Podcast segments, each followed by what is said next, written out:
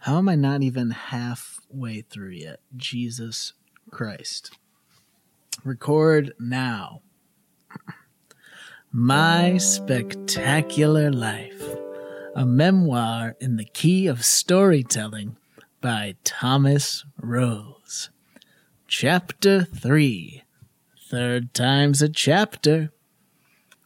Chapter 3 is all about my rise to stardom. This is where I go from nobody to somebody, from John Doe to John Do Re Mi Fa Sol La Ti Do, from Thomas DUI to Thomas DUI Heart Music Awards. Now, as you recall, I'd written an album using lyrics from Edward. But my talent. I had the master tapes of the recording, but I needed to find a way to get discovered. If there are any aspiring types listening to this, I was just like you, trying to get one foot through the door. But the door was covered in spikes, and I was wearing flip flops. I decided to just sit down and call every record label I could think of. Geffen, Atlantic. Those were the only two I could remember at first. I was a little drunk. I called both of them, and neither answered. They're always trying to keep the dreamers down. But would I give up? No. I remembered there's a third record label, Sony, and they had offices, wouldn't you know it, right where I was in New York City. I decided to head down to that Sony office the next day, right after my breakfast beers, but before my lunch schnapps.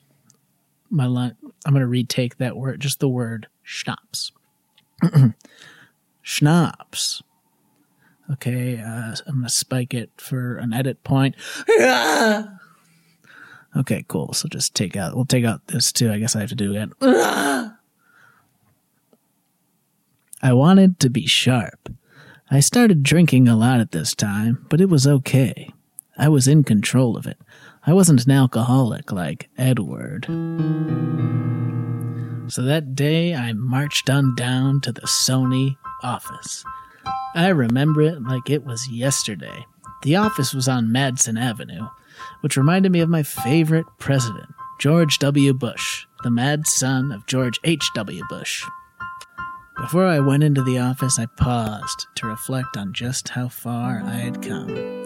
It's important to really take in your surroundings, especially when you're a little tipsy. A homeless man asked me for some change, and I laughed because he had no idea how much my life had changed. That laugh gave me the courage to finally go into that Sony building.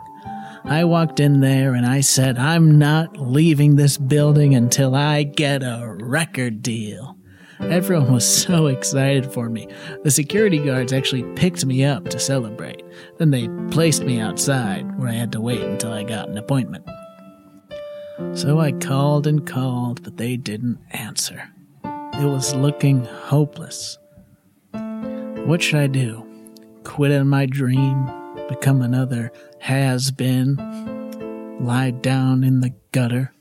I was at the end of my rope, and that rope was covered in spikes, and I was wearing flip flops. On the way back to my apartment, I stopped to get an Irish coffee so I could focus. I thought about it long and hard.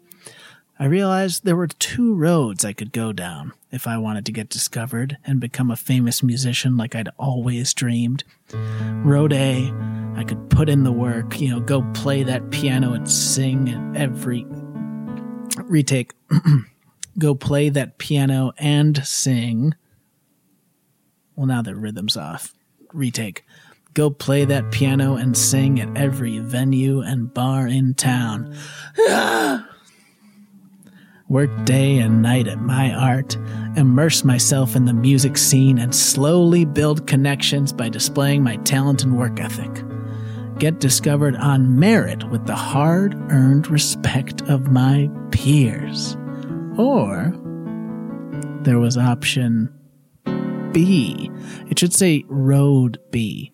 Road B. Or there was Road B. Get discovered because my dad has a connection at a record label. I totally forgot about that. See, my dad had a friend at Universal who owed him a favor, and he could set up a meeting for me. I mean, of course I was going to take Road B. That's a way better road. You may be wondering, how had I forgotten such an important detail? My dad had this connection. Well, I was drunk all the time back then. It was the mid to late 2000s. So I put on my big boy pants and I called my daddy. After swatting away his pathetic attempts to catch up, I convinced my dad to set up a meeting at Universal for the next day. The meeting wouldn't be until 2 p.m., which made it super embarrassing when I slept through it. Who sleeps till 3 p.m.? he asked the next day. You could tell he'd never been a musician. I thought that by missing that meeting, I'd missed my one shot at getting in with the record industry. So I just said fuck it and spent the next two years in the New York ecstasy scene. The whole thing was kind of a blur. Late night partying, drugged out, getting kicked out of the club for wearing flip flops. I thought it would last forever. But one morning, I woke up and remembered why I came to New York in the first place. I didn't want to be just some drugged out guy partying every night. I wanted to be a drugged out, famous guy partying every night. So that's why I left the New York ecstasy scene. It was because of my ambition. It wasn't because of those false rumors that said I was dealing bad stuff and had caused a few deaths. I swallowed the last of my drugs, then I swallowed my pride and called my daddy. He was so annoying on the phone. He was saying, you know, where have you been for the last two years? Your mother's been worried sick. I said, if she's sick, get her to a hospital, then get me to this record label. It's time for me to become famous. He scheduled the meeting for the next day, this time at 4 p.m., which made it even worse when I slept through it. Luckily, this time I was able to blame it on the secretary. I, uh, I convinced the people at the record label that I'd showed up and she wouldn't let me in. She actually got fired because of that. Isn't that funny? The next day, I finally got to meet the guy from the record label. His name was Julian Fox. He was in A&R, which I believe stands for Artists and Riches. He was one of these classic New York City music industry types. Always looks unhappy to see you, never answers your calls. But I knew we'd have a lifelong relationship. He told me, I'm going to give it to you straight. Look, when your dad and I were kids, your dad saved my life.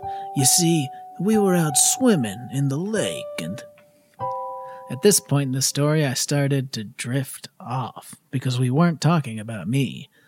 So I'm not sure exactly how my dad saved Julian's life, but it couldn't be that interesting. After a few more seconds of blah blah blah, he finally shut the fuck up about my dad and started to talk about what I was there for. My big record deal. He kept hammering this point home. He'd say, you know, the only reason I'm doing this is because I've always owed your dad. You see, the way that he, ugh, blah, blah, blah. But anyway, I got the deal. And a big one at that. Can you believe I got a record deal even though the guy from the label hadn't heard any of my songs?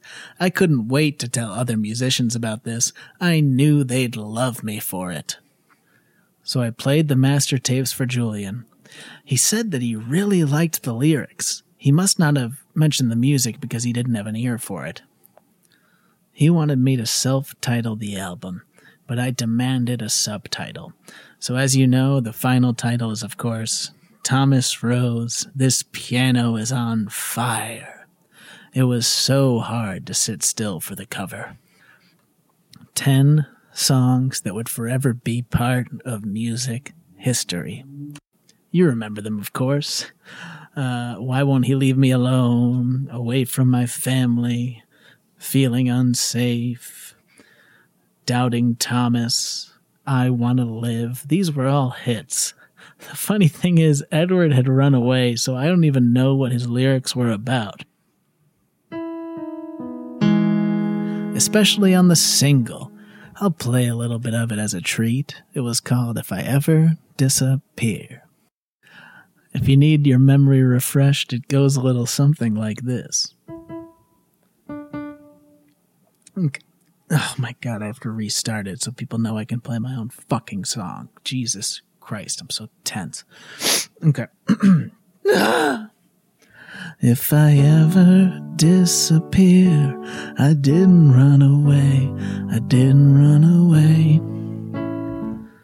Don't listen to what the bad man say. It's his fault. Look for me. I just miss my family. If I ever disappear, I didn't run away. What could that even have been about? Edward must have been high when he wrote that one. I never saw him smoking weed with my own two eyes, but you listen to some of these lyrics and you know uh, that guy is a friend of the ganj. But that's neither here nor there. I had my album coming out. Using nothing but my talent, Edward's lyrics, and my father's connection, I was doing it. Julian even set up a big record release show for me at a place called Webster Hall. I'd never heard of it, I didn't see much live music. There was only one problem. I'd never played these songs live. I mean, the last concert I played was a high school battle of the bands. So I only had 90 days to figure out how to put on an unforgettable show. I decided to do the research. I bought a book called Performing for Dummies. It wasn't until about 70 days later I realized that book was about ventriloquism. Me and my puppet were fucked. I tried to write my hero, Bruce Springsteen, to ask him for advice, but the letter kept getting returned to sender. Sometimes I wonder if he even really lives on Thunder Road. The show was rapidly approaching, and I had no idea what to do. Try and perform in front of a smaller crowd to hone my craft? No, thank you. Then I realized something. I could do a bunch of cocaine. I've seen music documentaries, that always helps. So each day during my allotted practice time, I would take a bigger and bigger line getting ready for the big night. When it finally came, I was a nervous wreck. I know it's hard to imagine. Singer songwriter Thomas Rose nervous before his first record release show. But it's true. I was trembling like Jacob Tremblay. I called Julian Fox from the record label and I said, cancel the show. I just can't do it he decided to inspire me with a speech about how if I didn't play the show, I'd be in breach of contract and he would take me to court. well, that lit a fire under my sweet ass. I put down the phone, got into a taxi cab, and headed straight for my cocaine dealer. Once I got the supplies, I offered him a free ticket to my big show. He said no, but in my experience, whenever you offer someone free tickets to your show, they always say no. It's a cultural thing for Americans.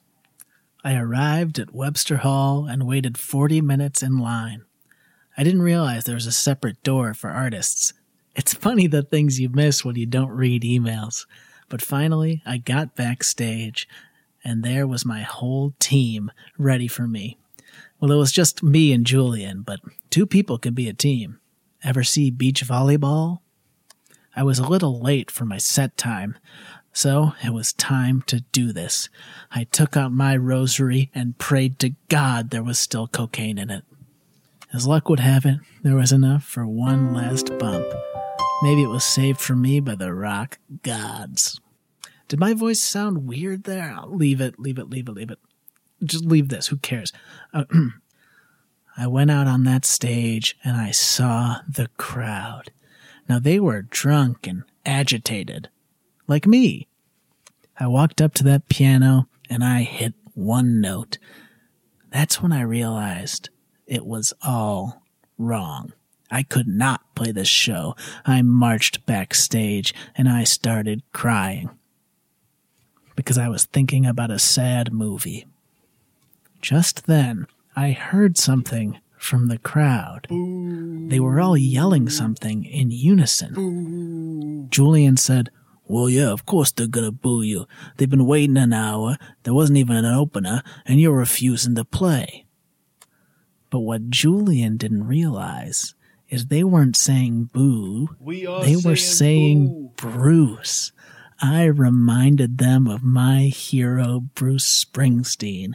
I would have to write him another letter about this. I went on stage and I played the hell out of my first song, Squirrel in the Car. After that song, about half the crowd left. They must have all been music insiders calling to tell everyone about the next big thing.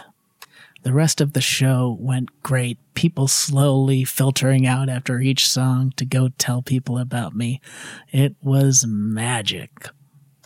I left everything I had out on that stage that night, including my cocaine, which I had to go back for. I went to sleep that night a happy man, and when I woke up, I'd be a famous man. But something terrible happened. The record was released and no one listened to it. I'm telling you, this thing did worse numbers than Edward on the PSAT. I was flabbergasted. This was my life's work and people were ignoring it. I called Julian to yell at him and he said, Oh, what do you expect? You know, you, you've only played one show. The songs aren't even that good. I only put this out for your dad. Look, I gotta go focus. We got a big launch next week. And that's when I realized something. Big launch. That's what I needed. A big launch. And also a big lunch. I was hungry. I came up with a brilliant plan. The next day, I went to the record label to find out what this big launch was. Now, apparently, they had this new young female artist named Tatua, and the way they were going to launch Tatua's career was they were going to put her album on every phone in America. I thought that idea is stupid. Who's going to want to hear an album they didn't ask for by someone named Tatua? But what if the album they didn't ask for was from Thomas Rose? Now that is brilliant. So I went to the head of the record label's office. I told him I'm going to stay in here until I convince you to put my album on the phones instead of hers. He was tough to convince, but I really inspired him. You see, I have a way with words, and he was quite the captive audience, especially when I handcuffed him. At the end of it, we came to an understanding. He would release my album onto every phone in the world, and I would release his family from the boiler room in my apartment. And that's how it happened. I was going to be an overnight success. But one year later, I would be dead, tired of the music industry. Stop recording. Oh my god. At least I'm more than. At least I'm halfway.